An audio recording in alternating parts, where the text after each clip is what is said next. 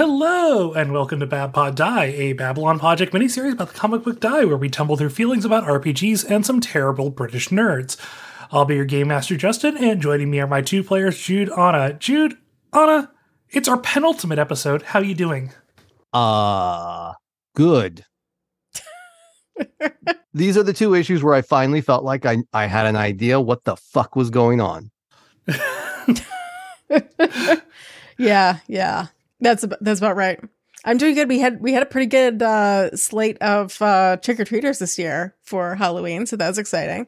Uh, and we had Pokemon cards to give them in addition to the candy. Which, let me tell you, You are the coolest. You are the like. Uh, I like. I see this as a 33 year old. You are the coolest house on the block. yeah, they were Well, very popular. I was going to say, according to my son, my six year old son, my seven year old son, that makes you one of the cool houses. Because when we were going around the neighborhood, he divided houses into three categories. There were the good houses, which were the ones that gave mm-hmm. out big candies. There were the lame houses, which gave out stuff like pencils and fun size candies. And then there were the cool houses, which gave out the like mm-hmm. Halloween Pokemon cards or full size candy bars and like the real good stuff. His friend got an entire Do you, did you get any house that gave out fentanyl? no, no, no fentanyl. Uh, just literally one house was giving out like handfuls of full size Snickers. wow. He got two full size Wow. Twix bars from another house. Yeah. Our neighborhood is wild. Um, but yeah, he got he got those packs of the Halloween Pokemon cards from a couple of houses, which was dope because he was dressed like Ash. Oh, nice. Nice. Uh, so and he looked good. He had like the pose Mm-hmm. down. It was Yeah. pretty dope. I Yeah. think I think for next year, um, I've got a plan to do do a couple of things: full size candy bars from Costco, um, and also to go to H Mart and pick up like multiple bags of every single flavor of Kit Kat they have. So like the matcha flavor and the like chestnut flavor and like the strawberries and cream flavor. Just just gonna go wild with that. nice. you want to be real popular, uh, at least according to my neighborhood, uh, hand out fireball shots to the parents. that really knocked them over. Mm-hmm. Wow. There was a house on my neighborhood that had like a 36 pack of the little fireball bottles and was giving them out to parents. Uh, and they were super popular. Let me tell you. I like. There were a couple of groups we walked past that smelled distinctly of cinnamon, and we were like, "What the fuck is going on?" it's pretty funny. Good way, good way to keep warm on a cold Halloween, right? Yep. I mean, Yeah. not actually, because that's not actually how alcohol works, but it's a good way to make yourself feel like you're warm. Yeah. Close enough. Yeah. And that's, and truly, that's what matters. I have a question for you because uh, you know, sort of vibes with I, I, maybe like the, the the title of the first issue here. What is either the most memorable or funny player death you've had in a game? Could be yours. Could Oh. be like a player you GM'd or hmm No, I, I, I got this one. The first vampire game I ever played in, uh, was notable for us not really grasping how the game worked, and uh, emboldened by uh the previous session in which I leapt off a hundred story building, and thanks to the benefits of blood based healing, survived. The political based vampire in our group thought that he could simply uh, outshoot the group of vampires that came to confront him rather than uh, confronting them, you know, with words, which is what the GM intended. And the GM, bless his heart, tried so hard. He gave him like eight opportunities to be like, Are you sure you don't want to talk to them? And he's like, Nope. So he started shooting. And not only did he make not only was he making rolls he was ill equipped to make, he also rolled them badly. Oh no. Oh. And uh, because we were uh, like 16 year olds, um, he died. I mean, he died so fast. and so completely. Uh, there wasn't even like enough of him left over at the end of the of the scene to like bring back from the dead. Uh, his punishment uh, for the from the GM was to be a ghoul. After that, he wasn't allowed to make a vampire another vampire right away. He had to make a ghoul, um, which ended up becoming a whole bit a running bit in our group. But yeah, it was the most spectacular uh, moment of self inflicted destruction uh, I've seen uh, in my entire career of gaming because it was so it was a total self own. there was self inflicted completely. Ana, how about you? Oh, I'm trying to I'm trying to remember. Um okay. I I've had very few player character deaths. The one notable one though is in the longest running campaign I've ever played in. It was uh 3.5 Expedition to Castle Ravenloft. Um great module, love it. Um I was playing the cleric, which if anybody has played Ravenloft before, um the cleric is an important character to play. and I was playing, in fact, a prestige class of cleric. Um, it was the holy something of Lathander or something like that, which like basically it's like if you took a cleric and you took the cleric part and then you turned it up to 11. Um, okay. so turning undead, I had like all the turn undead feats to like, I could just like, I, I like calculated out at one point and there was like a chance that I could, there was like a non-zero chance I, I wouldn't have to roll a 20 to turn Strahd. Um, and cool also like maximize healing, all all of that good stuff. Um, so of course my character was then like the target for Strahd in the final battle, right? Like that it, it was like because I could basically like just cast a heal on him, like murder him. right? Uh, I, I love that. Like honestly, my favorite thing in any RPG is using heal spells on undead. Yeah, so so Strahd like starts out the battle and just goes like beelines for my character and is just like, I am going to murder you and you specifically, and then you will be dead and fuck you. Uh, which fair, like fair. There's only one way to run that fight with that, that type of character, and it's that. So of course my character went di- went down, died. Then um I forget whether it was after the battle or before or like during the battle. Um, but I think it was afterward um, so I was down for most of the battle. Hmm. We had some sort of resurrect thing in somebody's inventory. So somebody then resurrected me after the battle, and then uh, my character got you know you know hot and steamy with Ireena, um, and they rode off into the sunset together.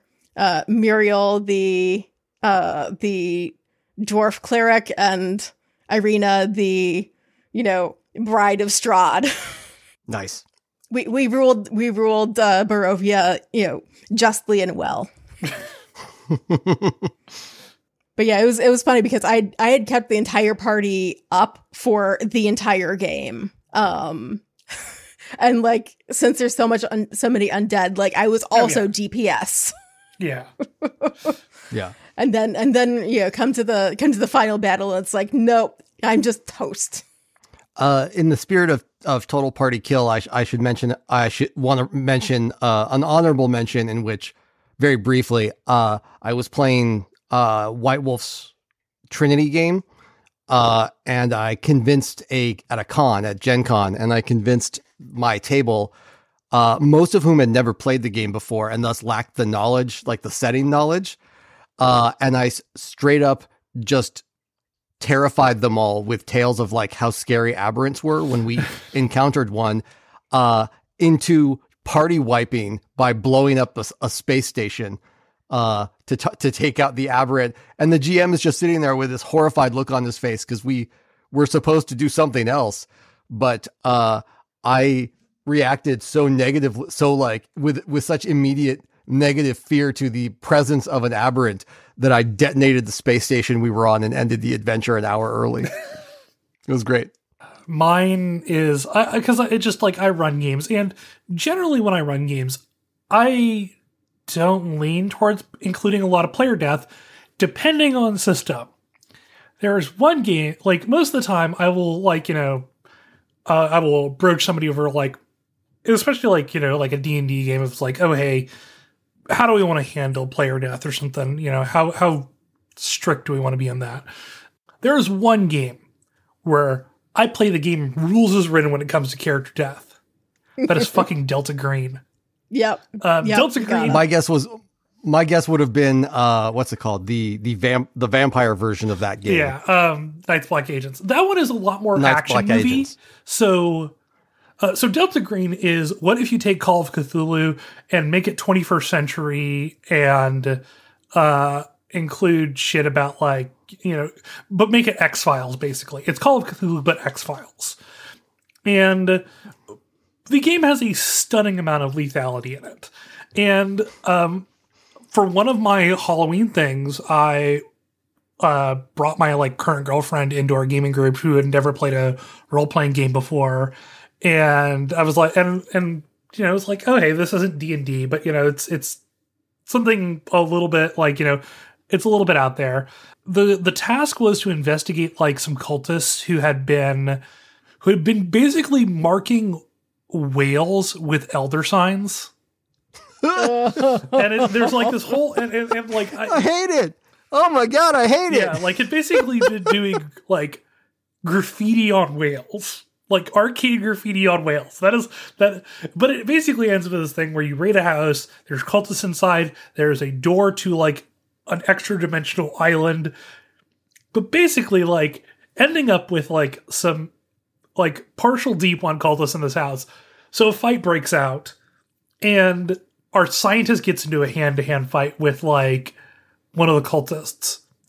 And my my like girlfriend at the time who like was like oh hey i want to shoot into combat. And i'm like I, I want you to understand what this is. And i'm like you know i'll explain it like there is a chance that if you like if you miss or you know roll badly that you could hit your teammate. And like she's like yeah i understand that you know let's go and and, i was like and, I, and I because love where this is going. because it was because it was like this is a potential for PvP. I I turned to I turned to the player to like, "Are you cool with this?" And she's like, "Yeah, no, I've been rolling badly for this entire fight, so I think this would be fun." So says, "Okay, I'm firing full auto into melee." And Delta Green specifically has a rule for called lethality, which involves stuff like automatic fire and explosives. And that is how a cultist and a player got killed in one round of combat with one roll. Uh, That's fantastic. It is it is legitimately one of my funny things because it's like I don't do player deaths a lot, even in like higher action games, and it was just so fucking funny. You know, it's like one of those things of like, okay, I'm signposting this, I'm warning everybody. Does anybody want to do everything differently? Nope. Okay, let's do it. and it went in the best way possible. All right, tonight, however, we are we are we are, we are doing. Sort of, we- we're we're doing pre Lovecraft mythos. Um, we are doing issues seventeen and eighteen of Die, uh, Total Party Kill, and Lines and Veils. These are written by Kieron Gillen, art by Stephanie Hans, letters by Clayton Cowles. Issue 17, Total Party Kill, of course, starts with a quote from that dude, H.P. Lovecraft. H.P. Buttcraft. I wonder, though, if I have a right to claim authorship of things I dream. I hate to take credit when I did not really think out the picture with my own conscious wits. Yet, if I did not take credit, who in heaven will I give credit to? So H.P. Lovecraft is taking the, the group through his giant corpse, which is a like big, deep. I mean, it's it's Moria. We'll get to the whole Yep. thing, but this is Moria. Um, he asks them what brings their small and futile intellects to the land of those who lurk beyond reason. They decide to just tell the whole backstory the dice, the two worlds. He tells them they have already failed. Isabelle refuses to accept this and asks Lovecraft what the last thing he remembers was. He says that it was going to sleep in 1919, before most of his well known work was written. Chuck, like, provided, like, the only person, like, you know, Chuck being the person who had read Lovecraft apparently, uh, provides that the only stories he had published were of Randolph Carter, who was sort of a self insert who went to a land of dreams when he slept. Lovecraft talks about the haunting dreams of shapes and cults gathered in circles who revered his name. He saw that there were that there would these groups would usher in, and Izzy asks the dreamer to see his vision. The non-Euclidean shapes that Lovecraft was being haunted by, the amoral god at the end of time, was the dice. I will get there, Yeah. but there is nothing about this that I don't love. It's so, like this is That the Yeah. cults Lovecraft is dreaming about are ga- are gaming groups, and that the non-Euclidean shapes are d tw- like polyhedral dice sets is it's the so most- funny. It's, I love It's it. It's so it's funny. the most yeah. bananas fucking perfect leap. the the non-Euclidean is like if you took all of the all of the dice and condensed them into one construct, basically. Yeah. yeah. And once you once they untease it, it's it's so cool. I wish I could have been in the room when they when Gillen like had that brainwave to do that because he it must have just been like a like a sun bright light bulb. It's such a fucking wild idea. I love it. It has been 100 years since Lovecraft was taken Earth. And hey, Call of Cthulhu uses a D100 system. And frankly, at this point, I'm just like screaming and flipping my desk. And uh, yeah, the cults that Lovecraft saw were the groups of people playing games based on his work. Lovecraft decides that he will take them to understand the fallen. He takes them to a room full of glass balls where uh, Angela can see a group, another party. The orbs are countless. When Angela sees one of the players die, the orb shatters and a fallen emerges. Uh, it's a nice little, this is a little nice little crossover with Pod Space Nine. We got some orbs. These are like Yeah. actual orbs this time. Actual orbs for for Christ's sake. Uh, I love that. Our listeners will have to Again, wait for I'm- this joke though. Uh, yeah, yeah, no, this this is a joke that will t- that this is this is a, a pre-annual joke. Yeah, yep. Yeah. Uh, I guess we'll get there on this one, but this is another piece of wild. That's why I'm so I I, I love these issues particularly for so many reasons. But I love that we're finally getting some answers, Yeah. and this is such a good one. That the fallen are literally the fallen of everybody's game groups. Uh, Lovecraft says the presence of so many fallen is proof that they will fail. Uh, Matt bids Lovecraft to lead them further, but he says he has shared his tale and only gestures their way forward. As they go, the Dreamer just decides, hey, I'm cashing in all my favors right now. Kill Lovecraft. She does, and the monsters in the realm come alive and they have to do a panic teleport, leading them to a cave on the shores of a lake. Chuck rails against Isabella for killing Lovecraft, and the sincerity does not bode well. A tentacle monster emerges. They try to find a way to open the door at the end of the cavern, as Matt has a traumatic episode from the squid, which has its mother's which has his mother's eyes. As the monster comes closer, Sol realizes that he has been this way before, in his past. Ash shouts, you know, get us in. And Sol speaks the door's password friend. Ash has a sudden realization they are delving too deep. Retro. Mm-hmm. I love this issue. Yeah. Yeah. This issue is bananas. There's so many good, brilliant little reveals in this episode. Mm-hmm. I, I continue to ship Sol and Ash even more. Oh, it's so good. It's Right? we'll, we'll talk about this. Uh, we'll talk about this. I think in the next in, in like our in our Yeah. finale episode. But Yeah. I have a specific polycule ship for the for like end game here. but I think this is like the interesting thing of like out of time, the like every like the, this cavern of orbs of all of the all of the players are all like all of the players that will ever come to die encased here and just erupting i don't know maybe across every maybe across every instance of die as a player dies Yeah. Is it? Are they? So uh, that was one thing I was not clear on. Are those the all the instances of people that will ever die in die, or are those all the people that will ever die playing games, Is it and is it the people or the characters too? or the characters? Yeah. i think uh, like this this is my like thing is like each orb is a player in die across one of its various instances um hmm who is a potential fallen Yeah. I, I do not think that we that if we play a game I do, I do not think that if we like if we play a game of D&D that we all all three of us would become orbs and die but I think if you are somebody who has traveled to die you become you become a potential fallen so you are an orb See that? Yeah. See, I I interpreted it as the first one Yeah. that it was every time you play an imaginative game of the kind that die connects to, mm-hmm. it every character every time you project yourself into that game, it creates an orb, and when you die in that game, it creates a fallen. Yeah, that that was my interpretation as well, which puts which also puts Molly into an interesting context too. Mhm. yeah cuz I think oh I think we've like we're we're given to believe that like Molly has been to die Yeah. But it's not 100% clear, right? Because Yeah. like Molly is a fallen. They're operating based off of their understanding of the fallen. yeah Um but even even after having the nature of the fallen explained to us, there's still I feel like ambiguity there. yeah Yeah. I like how like some like in in in the thing where they're where they're discussing like 100 years D100 where where in the in the in the narrative it says D100 is a conceptual dice that some mad fuckers actually made one. I the greatest crime I have ever seen is a metal D100 Oh my god.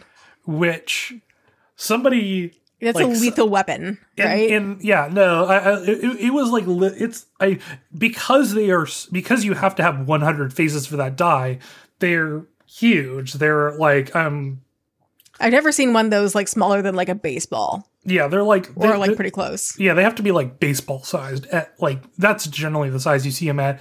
And like the metal one it was like somebody like a, a friend of mine brought brought a metal d100 to a game i ran. And we were at somebody's house and and like the person whose house we were at is like no this table is nice you are using a dice tray for this because if you roll this thing it will dent my table Yeah. Valid. but yeah, uh, back to back to Lovecraft. It's such a fascinating thing of like Lovecraft ends up like it, within this is the person who s- he sees like he this this isn't even like oh yes I have created this thing and people are going to be influenced by it. He hasn't even created the majority like he nobody ca- nobody cares about the Randolph Carter Carter works. Right. Uh, they're Mhm. like the, the all of his mythos Well, stuff would come. I like them. Well, yeah, I, I But- nobody uses them. they're not what they're not what created the myth. Yeah. I mean, it, it's one could argue that like I mean the mythos is like it's not even Lovecraft's work. It's what It's what became of his work after he died and that other people ran with. yeah. Yeah. yeah like um gosh what is uh, I can't remember his name, but there's like there there are there are people who collate basically and like cre- and basically will like organize. I know who you're thinking. I know who you're thinking of. I can't remember his it- name either, but I know exactly who you're thinking. I want to say something Derlin. That sounds right, but I'm like I'm Oh I'm yeah, here. uh, um, yeah, you're close. But yes, uh, I do. I, I I agree with you. I think it's wild that the version of Lovecraft that we get in Die is before all of that. It's the one that is connected to dreaming, mhm. and then that's the one that ends up in Die, and the one that goes on to write all these increasingly fantastic things is the one that is has witnessed these things and then his imagination spins out all these other stories from it Mhm. but he's no apparently no longer connected to die he's already Well, is is he though? Because um I found I found Lovecraft to be particularly interesting as a master. Um, because he seems to be the only master who is aware of his outside self. That he he yeah that is interesting yeah, because he um you know, he when the master Lovecraft slept, he would dream of real world loves Lovecraft's life Mhm. and writing, then you know th- there's the frame where I, I have had no dreams of the man for a long time. I think he is dead. I think I am dead and in a hell. Yeah. Oh, so the suggestion is that he he appeared he closed his eyes in 1919 and appeared in Die. But then every time he And then closes, dreamed- yeah, but he dreams of the real world. Oh, interesting. And then continued to dream himself into the real world. Mhm. Weird. Yeah, and That's interesting. it makes him unique amongst all of the um amongst all the masters that we've seen. Yeah. He's yeah, because he's, he's the only one who retained some connection. Yeah. yeah. which I, I thought I thought was fascinating. Mhm. But yeah, the the line the line that gave me my interpretation on the the orbs um and the fallen is the the um the line of, I understand better now. These cults form and each dreams up a world of their own. The worlds are stored here and fed upon. A dream is no escape. It was a dream to think it could be. That was what triggered me to think that as well. Yeah. But yeah, it's I think it's I think it's ambiguous. hmm But some amb- ambiguity is fun. Yeah. Um, something that I find interesting is that as we get closer to the end, Chuck's increasing like sincerity. hmm Because I think it's like I think that this is the point. I, I think in this last quarter of the the series, uh, he is like we have gone.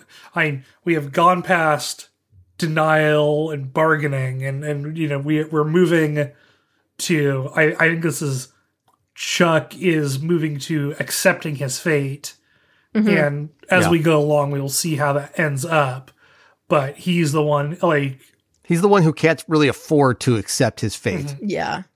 Uh, and it's causing, it's clearly causing problems. Yeah, and like as as the end is coming closer for him, like he becomes he he's not able to be carefree and you know, he's not able to play Yeah. the role of the fool. Yeah. Yep.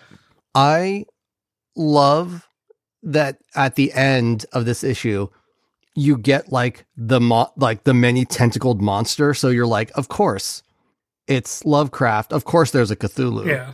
And then you turn and it's the doors, and you're like, oh, oh no, it's not. Mhm. It's such a brilliant hmm like little twist and and at the end there. Yeah. It's so fucking clever. It just kills me. Oh, yeah. In these, in, and I mean, we'll talk about this more, but in these last four issues, Matt is just killing me here. Like, oof. Yeah. Yeah, he I mean he is I, I like he is completely I I don't go into it in the I didn't go into it in the summary. The the tentacles specifically like remind him of the tubes in his mother when she was in like urgent care and when she was in surgery and that the the the watcher uh, in the water has her eyes Mhm. and this all and it all just like I mean he is still trying to He's a hot goddamn mess. Yeah. Is what Matt is. I can't imagine that trying to trauma process and die is easy. um and I think he's Yeah, just that's fair. trying like he's on I I don't want to say autopilot. No, I don't think it's autopilot at all. I think Die, I think the fact that he is what he is in Die means that his, it's almost like he's, it's not, it's not that he's not, it, you know, that trauma processing is difficult in Die. It's that it's almost like he's, it's like his scars reopen. Mhm. Yeah. It's like the opposite of trauma processing. It's like trauma reactivating Yeah. because he's that's what that's what being what he is in die does to him it it it reactivates all of his trauma for for fuel Yeah. Mhm. It's this is also speaking of speaking of character death, you know, and um yeah, our, your prompt at the start of this. Um something I completely forgot to mention there is somehow I forgot about the fact that the probably the game that I have GM'd close to the most, like you know, I maybe not the most in terms of number of sessions, but I have GM'd this a lot for a lot of different parties. Is Bluebeard's Bride? I've GM'd that Mm. a ton of times for friends. Um, I've GM'd it at Gen Con, and the the thing of the the Watcher that is evocative of the like you know hospital tubes and everything is ex- that's the, exactly the sort of thing that I put into that game. Mhm. um and that's also that's also a game where you know the the player character almost inevitably dies. Yeah, Yeah. every game. Yeah, I mean, it, it's I mean, that's one of the that's one of the tools of like making personal horror is. I mean, I will preface this by saying that uh, when you are running and constructing horror games, you should be working with your players to create things that will. You are not trying to traumatize your players. You are trying to make evocative responses for them that they will be interested in facing. Uh, that is that is the that is the that is the challenge of running horror. You are not trying to like, you know, hurt your players. You are trying to, you're still trying to entertain them. Yeah. Yeah, like you know when I'm when I'm running that game, you know, typically typically I haven't run it in a very long time. Um, but I will usually kind of solicit the horror themes that the players are interested in as well as the setting.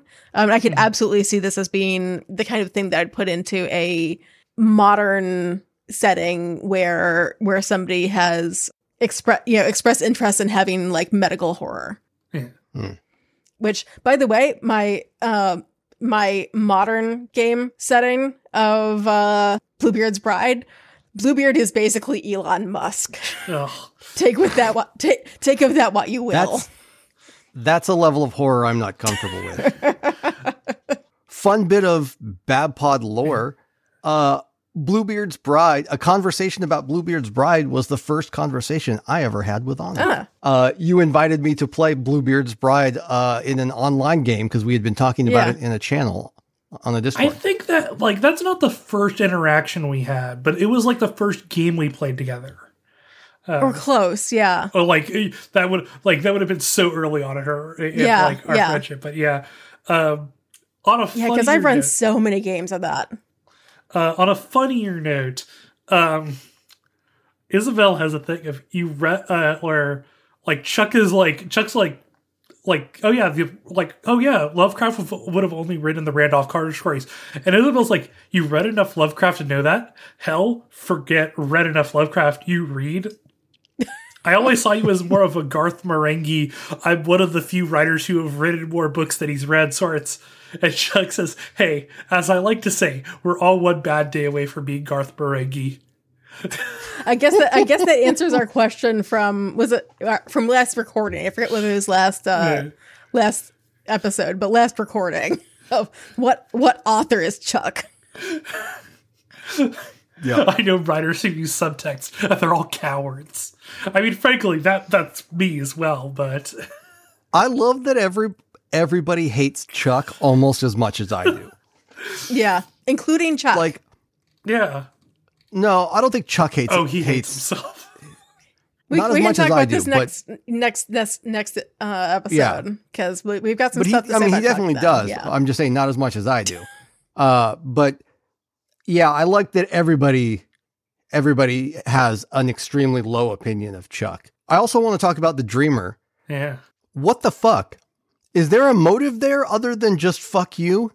I mean, the, the, the reasoning uh, says, uh, what do you want me to do?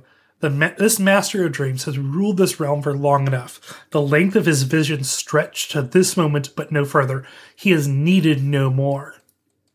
He, so I think it is he. Ha- uh, Howard here has no more dreams, so he is of no use to the dreamer.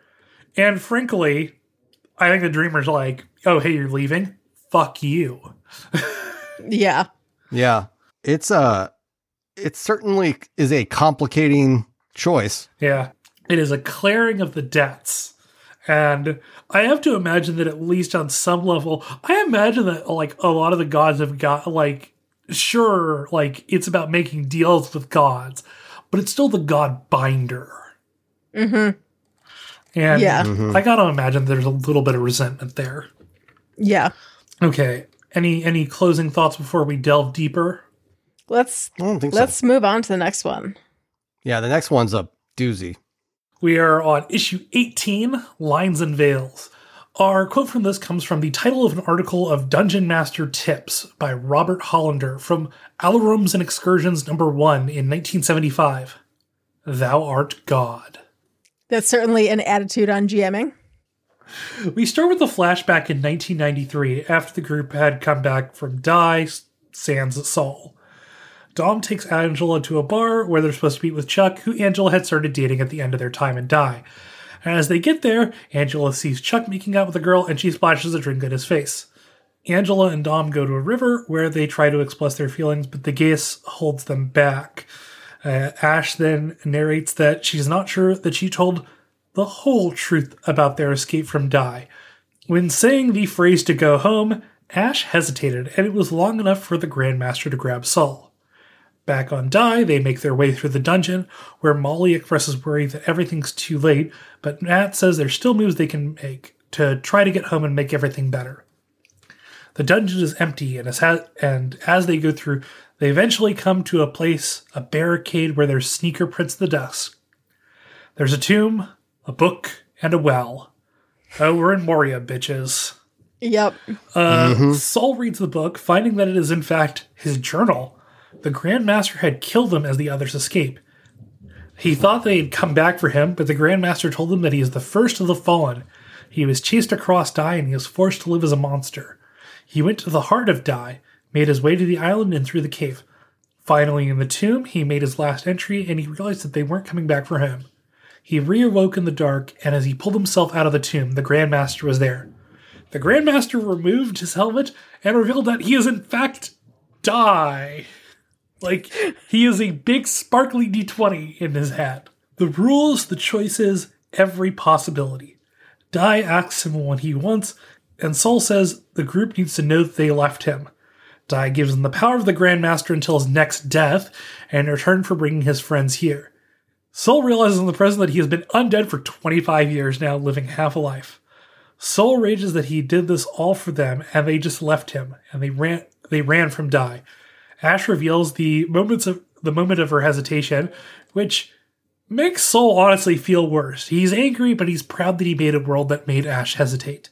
Isabelle asks about the reason for it and asks asked if she can be trusted to do the ritual. She says that she should be gagged and that she doesn't know what she could do to stop them from leaving.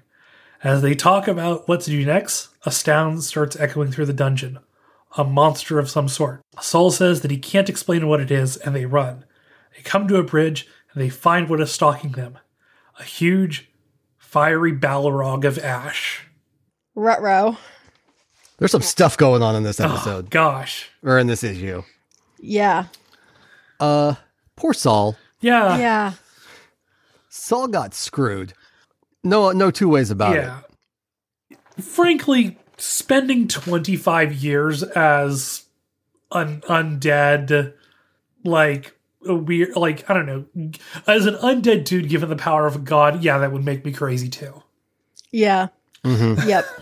And he, especially the first part, like he spent a good chunk of the first part, a good chunk of that, running from people and hiding in a tomb, like and losing all hope, basically. Yeah. Yeah. Before the Grandmaster was finally like, okay, you've given up. Now you're ready for me to use you. Yeah. The design of the Grandmaster makes me laugh. It's I- it's silly. it's silly. I, it's good, but it's still like there's a point where it's just like a suit of armor with a giant floating D20 on it is inherently silly. It, it reminds Yeah. me of Mysterio. Yeah, God, That is exactly what I was gonna say. It looks it looks like Mysterio because it doesn't have a neck and the die is seated in the shoulders like Yeah. a dome. Yeah. yeah. Oh my God. So it looks yeah, it looks a lot like Mysterio. Yeah, I love the Moria stuff. Oh yeah, I, I Mm-hmm. it, it's it's so good. I'm like, it, it had been a while since we'd had the Tolkien stuff, and it's like now we're we're just looping all the way Mm-hmm. back in here. And I think I'm curious what came first, the the Moria or the Balrog in this. Mhm. Whether the the Moria was put here so that they could have the Ash Balrog, or whether they knew they wanted to have some representation of Ash's fucking stuff, and so they they they hit on the idea of like a Balrog and Moria, and made put Moria in there. But I'm I'm very curious about that. Did you you just put that in the the the questions? Yeah, you, you? yeah. Um, I I put it under your name so that you'll that you know. Yeah. But I I mean because it's perfect. Oh, it yeah. fits so well that that is where Sol like retreats to is the bottom of Moria to hide in Balin's tomb.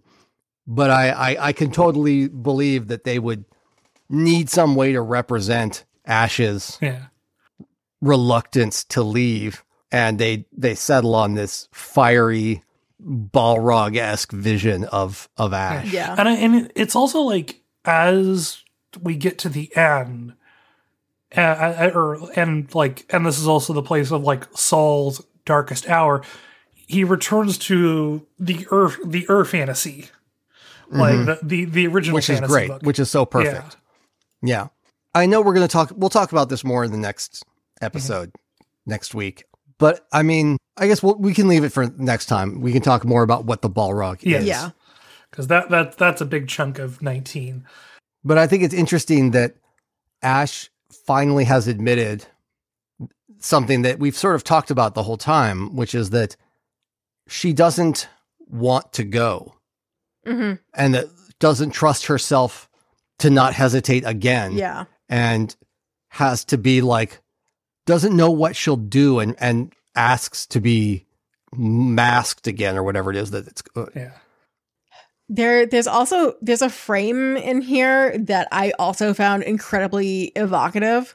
So when the Grandmaster is like, you know, transforming Sol, um, Mhm. he reaches into Sol's chest and pulls out the D20. hmm This is very evocative of the the fair gold to me. yeah, oh yeah, definitely. oh yeah um, that we know that the, the fair the fair gold um, grows inside the chests of the fallen. Um, so The fair gold is Yeah. corrupted. Uh, I, I doesn't the, that like a yeah, the fair gold's got to be dice. Yeah, the, like the fair gold is corrupted dice. that's that's pretty good I, I also like the the idea that like both of Sol's eyes are replaced, and he says, "I'd seen die. I would never again see anything other than die." Oof. yeah Because there there is a there is a price to be paid for such power. Yep. You mean a you mean a price other than being you know undead? yeah um what i want to know is who spends time with chuck and then dates him? I think that when you are a teenager, you make some very stupid decisions. i guess. Um, and frankly, I, I, I, if your sister is da- if your sibling is dating a vampire, like setting some low standards. Yeah. fair enough if, you, if your sibling is cheating yeah, is is sleeping with the vampire that somebody else is dating too. yeah, Yeah, Ash didn't set very good uh set a very good example uh for romantic uh behavior there, did she? we will go into uh, Ash's poor decisions and choices uh, more in the next issue. Um, one thing that I do like is that even if it, even though it is, it's not a particularly like, I mean, it, it- it's in the scene in the flashback, the primary colors uh, that are in that are in the flashback in the bar, like the, really the only colors are like bi and trans pride colors. Yep. Yep. So, That can't be accidental. yeah. Yeah. uh, but it's it's a good palette for like how that Mhm. Yeah. works for that. Um, just of like, oh hey, th- those two, those two love. I I mean, they're they're very different kind of disaster queers, Yeah. but the, the, that the Ash family, let's that runs in them. I feel like disaster is potentially not a strong enough word for Ash. Apocalypse queer.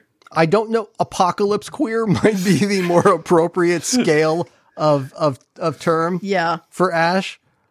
Uh, He, when when you're yeah, Well, we'll, yeah, we'll we'll talk get- about it in the next yeah. episode. Yeah. uh, Also, I'll note that that color palette comes back in the um in the second to last page as they are rushing across the bridge. Oh yeah, I I I think it's sort of present throughout the issue, um, but yeah, it's like as they're running and stuff. Yeah, that definitely. Yeah. The the most shiptastic thing in the in this issue is Sol saying, "And if you paused, oh God, there's the ego. I'm glad I made a world that made you pause." Yeah. It's all for you, Ash. Oh It's Yeah. all for you. Sol is such a tragic figure yeah, because you can't even when he's an undead gob like smarmy goblin mm-hmm. asshole, you don't hate him. Yeah. and now you get to the end here and you see you you get his villain monologue and it's not a villain monologue he's very much a a pawn in this and all he wanted to do was create something that that ash would love. Hmm and it's so tragic and he has paid such an incredible price Mhm. for it. Yeah. the the the line he says it gave me the focus it let me dig deep and find the lack of ethics to do it. I killed all those people i studied for days. This obsession it took me all these years but i did it. I wasn't myself i was myself more than ever which yeah ooh, Mm. Yeah. I it, it's I I think that frankly, um, Sol also has a line here. He says, um, "I'm a blind man with no skills, bar knowing everything there is to know about role playing games." Let me tell you, Sol. At least you are going back to the right time. Yeah, yeah, seriously. because like man, like you know, I mean, heck, he could he could write games. yeah, like, no, I'm like, I'm like, Well, we're, the first thing I'm doing. He's going to go back and write the die RPG and and fucking crush it. He's going to make a bucket on Kickstarter and do fine. I, I had two jokes um, about this. Uh, the first one was um, Sol, let me direct you to itch.io. and Sol might need to like spend some time reading and catching up on modern theory. But yeah, Um, he would make a killing do like doing paid GM work. yeah, yeah. like he's got he's got to have some time to like readjust to society and everything but i think I, I i am of the opinion that sol would you know would actually do quite well yeah. hmm also this is my maybe one of my favorite jokes is when they get to to the tube. Stay away from the fucking well chuck. Oh God, because yeah, that's yeah, because uh, obviously Chuck is a particularly assholish version of the fool, yeah. but like Pippin's also that archetype, not as much, not an asshole, but like, fool of a Mhm. took yep, Fool of a took. Yep. god um okay anything else we want to talk about for this one No, I think we're I good. think I think that's it for me. So, folks, we are almost at the end. Um, we are going to this. The next uh, episode is going to be the our finale for our Die miniseries. We're going to be covering issues 19 and 20, which are Boss Fight and Open Table. Until next time, keep rolling.